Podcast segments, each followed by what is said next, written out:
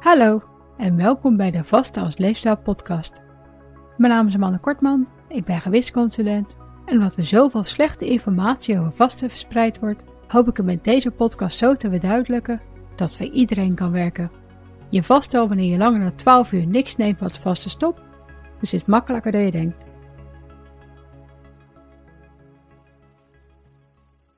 Welkom bij aflevering 31. In deze aflevering bespreek ik de macrovoedingsstof vet en ook deze heb ik helaas moeten splitsen in verband met mijn hooikortsklachten. We hebben vetten jarenlang vermeden en nu worden ze in sommige kringen juist verheerlijkt en blijven anderen nog wat terughoudend. Wat die van waar is, blijft nog deels onduidelijk, maar ik hoop dat je na deze aflevering zelf wat beter kunt oordelen. Allereerst, wat is vet? Vet, ook wel lipide genoemd, is een voedingsstof die bestaat uit glycerol dit is een suikeralcohol en vetzuren. Vetzuren zijn opgebouwd uit koolstof, waterstof en zuurstof. En in planten worden deze drie eerst omgezet in koolhydraten, zoals ik in aflevering 30 heb besproken. En hierna kan het, afhankelijk van wat de plant nodig heeft, omgezet worden in vetten of eiwitten. Als dieren hebben we die luxe natuurlijk niet en moeten we onze koolhydraten, vetten en eiwitten via voeding binnenkrijgen. Koolhydraten die we te veel binnenkrijgen worden in de lever omgezet in lichaamsvet, maar vetzuren die we te veel binnenkrijgen worden via de dunne darm haast direct opgeslagen als lichaamsvet. We nemen vetzuren dus heel gemakkelijk op en we hebben er geen insuline voor nodig. Vetzuren worden onderscheiden naar de lengte van hun koolstofketen en de manier waarop de koolstofatomen aan elkaar verbonden zijn. Vetzuren met vier of minder koolstofatomen worden korte keten vetzuren genoemd. Deze zijn erg zeldzaam in voedsel, maar komen bijvoorbeeld voor in het melkvet. Vetzuren met 6, 8 en 10 koolstofatomen worden middelketen vetzuren genoemd. Deze komen ook weinig voor in voedingsmiddelen en een voorbeeld hiervan is kokosolie. Vetzuren met 12 of meer koolstofatomen noemen we lange keten vetzuren. Deze komen het meest voor in voedingsmiddelen. Hoe langer de keten, hoe lastiger ze te verteren zijn en hoe meer ze vullen. De manier waarop koolstofatomen verbonden zijn, maakt vetzuren, oftewel vetten, verzadigd of onverzadigd. Bij verzadigde vetten zijn alle bindingsplaatsen van het koolstofatoom gevuld en bij onverzadigde vetten dus niet, en zouden ook andere stoffen zich eraan kunnen binden. Om de bindingsplaatsen toch te bezetten, vormen koolstofatomen een dubbele binding met elkaar. Als deze dubbele binding doorbroken wordt, wordt het vet verzadigd. Voorbeelden van verzadigde vetzuren zijn boterzuur, stearinezuur en palmitinezuur. En voorbeelden van voeding met verzadigde vetten zijn roomboter, zuivel, eieren, vlees, bak- en braadvetten en natuurlijk alles wat ermee gemaakt is. Onverzadigde vetten zijn makkelijker te verteren dan verzadigde. En je kunt ze herkennen aan hun vloeibaarheid bij kamertemperatuur, mits ze niet bewerkt zijn. Zo bevatten oliën, zoals olijfolie, vooral onverzadigd vetzuren. En de van nature vaste vetten, zoals roomboter, maar ook kokosolie, vooral verzadigde vetzuren. Onverzadigde vetten behoren tot de lange keten vetzuren en ze worden onderverdeeld in enkelvoudig onverzadigde vetzuren. Hierbij is er slechts één dubbele binding en meervoudig onverzadigde vetzuren. Hierbij zijn er twee of meer dubbele bindingen. Oliezuur ook wel bekend als omega-9, is een enkelvoudig onverzadigde vetzuur. En in voeding kom je deze tegen in bijvoorbeeld pinda's, olijfolie en lijnzaadolie.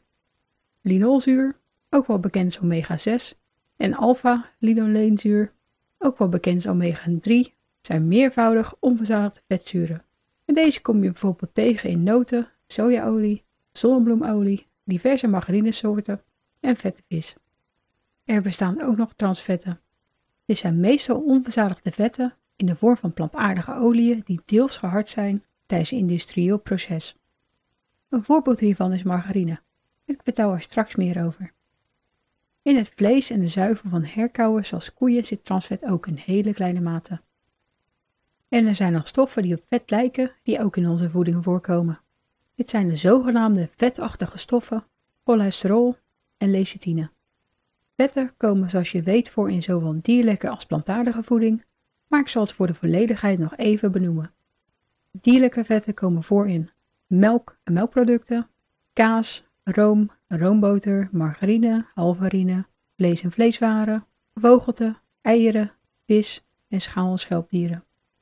Plantaardige vetten komen voor in diverse oliën, zoals olijfolie en zonnebloemolie, plantaardige margarines en zuivelvervangers, noten, zaden, pitten, kokosnoten, cacaobonen, in geringe mate in graan en graanproducten en in zeer geringe mate in sommige groenten en pulvruchten, hoewel ze wel ruim aanwezig zijn in avocado's en pinda's. Koolhydraten zijn technisch gezien niet noodzakelijk, hoewel ze alleen al vanwege de vezels wil eten, als ik in aflevering 30 heb besproken. Maar vetten zijn dit wel. Zo hebben we vetten en vetachtige stoffen niet alleen nodig om de in vet oplosbare vitamines A, D, E en K op te nemen, maar zijn ze ook nodig voor onze cellen, hormonen en stofwisseling. Er zijn een aantal vetzuren noodzakelijk, daarover vertel ik meer in deel 2, maar onderschat de vetachtige stoffen ook niet. Zo wordt cholesterol onder andere gebruikt als bouwstof en isolatiemateriaal van ons zenuwweefsel, maar ook van organen, zoals de bijnier en de hersenen. Het is ook een bestanddeel van galzure zouten, waardoor het een rol speelt in de spijsvertering van vetten. En cholesterol is een bestanddeel van bepaalde vitamines en hormonen, waardoor we het ook nodig hebben voor de stofwisseling. Cholesterol is zelfs zo belangrijk dat het in bijna alle weefsels aangemaakt worden. De meerderheid wordt echter gemaakt door onze lever. Cholesterol dat door het lichaam zelf gemaakt wordt, noemen we endogene cholesterol. En cholesterol wat via voeding binnenkomt, noemen we exogene cholesterol. Zodat ons lichaam het merendeel van het cholesterol dus zelf aanmaakt, is het niet nodig om bijvoorbeeld eigeel te vermijden vanwege de relatief grote hoeveelheid cholesterol die het bevat. Ons lichaam maakt daar gewoon minder cholesterol aan. Het belang van ons lichaamsvet moet je trouwens ook niet onderschatten. En het is niet voor niks dat het voor de meesten zo makkelijk is om het op te slaan. Zonder dit overlevingsmechanisme had de mensheid bittere tijden tenslotte nooit kunnen overleven. Zo functioneert lichaamsvet niet alleen als een reserve-energiebron, maar beschermt het ook onze organen en isoleert het, zodat we de kou beter kunnen weerstaan. Te veel lichaamsvet is echter belastend voor het lichaam, dat er extra druk op onze gewrichten en organen komt. En de isolerende werking kan er tijdens een hittegolf voor zorgen dat je sneller oververhit raakt. Lichaamsvet is namelijk net zo effectief als een goede winterjas. En hoe meer overtollig lichaamsvet je hebt, hoe meer winterjas je aan hebt. Dit is natuurlijk erg oncomfortabel, maar het vet wat net onder de huid zit, kan buiten het gewicht relatief weinig kwaad. Dit noemen ze ook wel subcutaan vet. Overtollig vet wat bij onze organen zit, het zogenaamde viscerale vet, is echter wel erg schadelijk, dat het zorgt voor chronische ontstekingen, die weer zorgen voor een grotere kans op welvaartsziekten, zoals hart- en vaatziekten, hoge bloeddruk, diabetes type 2 en diverse kankersoorten. In mijn blog over visceraal vet kan je zien hoe subcutaan en visceraal vet er van binnen uitzien. De macrovoedingsstoffen worden allemaal op een andere manier verteerd en de vertering van vet begint pas in de dunne darm. Hier komt in aanraking met cholesterol, lecithine, alvleessap, dunne darmsap en met galzure zouten uit de lever, welke ervoor zorgen dat vet tot kleine deeltjes wordt afgebroken en kan worden gesplitst tot glycerol en vetzuren. Nu kan het in de epithelcellen van de darmwand worden gebracht, waar de korte keten vetzuren en middelketen vetzuren naar de lever worden getransporteerd en de rest met glycerol wordt opgebouwd tot triglyceriden. Voordat ze door het bloed vervoerd kunnen worden, worden ze eerst voorzien van een eiwitmanteltje. Zodra ze aangekomen zijn op de plek waar ze nodig zijn, worden ze opgenomen in de cellen, weer ontdaan van een eiwitmanteltje en bijvoorbeeld gebruikt als brandstof of opgeslagen als lichaamsvetvoorraad. Is er een energietekort, dan worden de triglyceriden weer afgebroken naar vetzuren. Dit wordt lipolyse genoemd en worden ze in onze lever omgezet in glucose en ketonen. Tijdens de lipolyse komen er ook kooldioxide en water vrij. De kooldioxide ademen we uit en het water wordt in ons lichaam voor diverse belangrijke processen gebruikt. Ben je vaster en ga je in ketose? Oftewel, wordt je lichaamsvet verbrand als energie doordat je lang genoeg niet hebt gegeten of iets hebt gedronken wat het vaste stopt, dan kan je vooral in het begin merken dat je vaker naar het toilet moet, doordat je lichaam het water nog niet goed kan gebruiken of natuurlijk gewoonweg niet nodig heeft. Zoals ik in aflevering 29 al vertelde, bevat vet zo'n 9 kilocalorieën per gram. Dit is het meeste van alle macrovoedingsstoffen, aangezien koolhydraten en eiwit officieel maar op 4 zitten. Dit heeft er dan ook mede voor gezorgd dat vet als boosdoener van de obesitas-epidemie wordt gezien. Vet wordt hiernaast ook nog heel efficiënt als lichaamsvetvoorraad opgeslagen en verzadigd vet en de vetachtige stof cholesterol hebben natuurlijk een heel erg slechte naam, waardoor vet er vanaf de jaren 40 van de vorige eeuw steeds meer in het verdomhoekje terechtkwam. In de jaren 50 werd verzadigd vet al grotendeels onterecht gelinkt aan het verhogen van de kans op hart- en vaatziekten, hoewel toen het advies om vetarm te eten alleen nog maar aan mensen werd gegeven die een verhoogde kans hadden op hart- en vaatziekten. In 1977 was de link voor Amerikaanse wetenschappers wegens de eerder gegeven redenen, maar ook deels gesponsord door onderzoeken vanuit de suiker- en voedingsindustrie, zo overtuigend dat ze iedereen adviseerden om vetarm te eten. Hierdoor werden vetarme diëten al snel erg populair om de toenemende obesitas-epidemie in halt toe te roepen. Helaas is het niet zo simpel, aangezien er meer factoren meespelen, zoals ook in aflevering 26 heb uitgelegd, en heeft dit er vooral voor gezorgd dat het ultrabewerkte voedsel nog sneller toenam. Als je namelijk het verzadigde vet vervangt voor onverzadigd vet of iets vetarm maakt, verdwijnt er namelijk een belangrijk deel van de smaak en textuur, wat snel zorgt voor haast oneetbare en dus onverkoopbare producten. Dit wist de voedingsindustrie op te lossen door snelle suikers aan toe te voegen en door onverzadigde oliën te harden, zodat ze dezelfde structuur hebben als verzadigde vetten.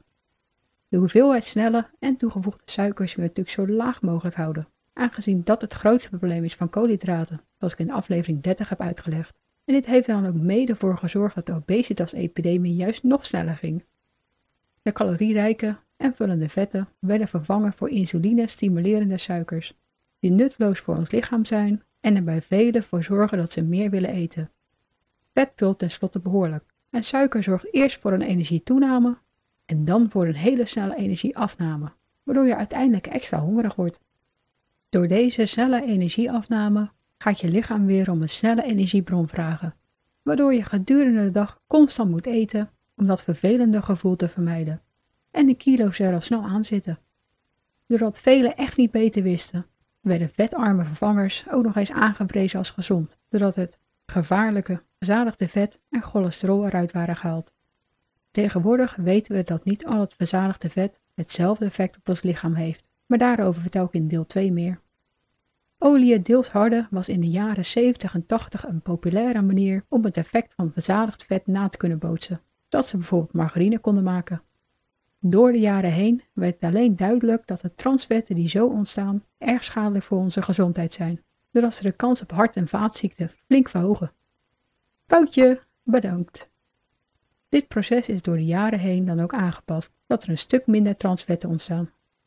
Je zult de hoeveelheid transvetten in Nederland niet meer op het etiket terugvinden, maar als termen zoals plantaardig vet, gedeeltelijk gehard of gehydrogeneerd vet in de ingrediëntenlijst staan, kan je ervan uitgaan dat ze erin zitten.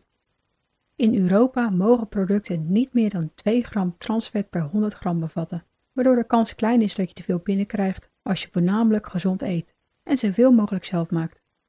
Transvetten zitten namelijk vooral in ongezond voedsel, zoals koek, gebak, snacks en margarine. Over de van nature aanwezige transvetten die in zuivel en vlees kunnen zitten, kan de wetenschap nog weinig zeggen. Maar ik maak me in ieder geval weinig zorgen over als ik naar mijn gehele eetpatroon kijk. En waarom dit is, vertel ik in deel 2. Andere mogelijke problemen van vetten en hoeveel we er eigenlijk van nodig hebben, vertel ik ook in deel 2. En hopelijk tot dan.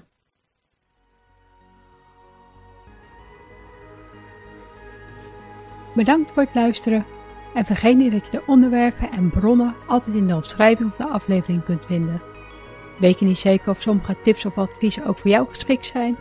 Bespreek ze dan natuurlijk altijd met je arts. Heb je nog vragen of opmerkingen? Of heb je behoefte aan persoonlijke begeleiding? Kijk dan op valerien.nl voor meer informatie.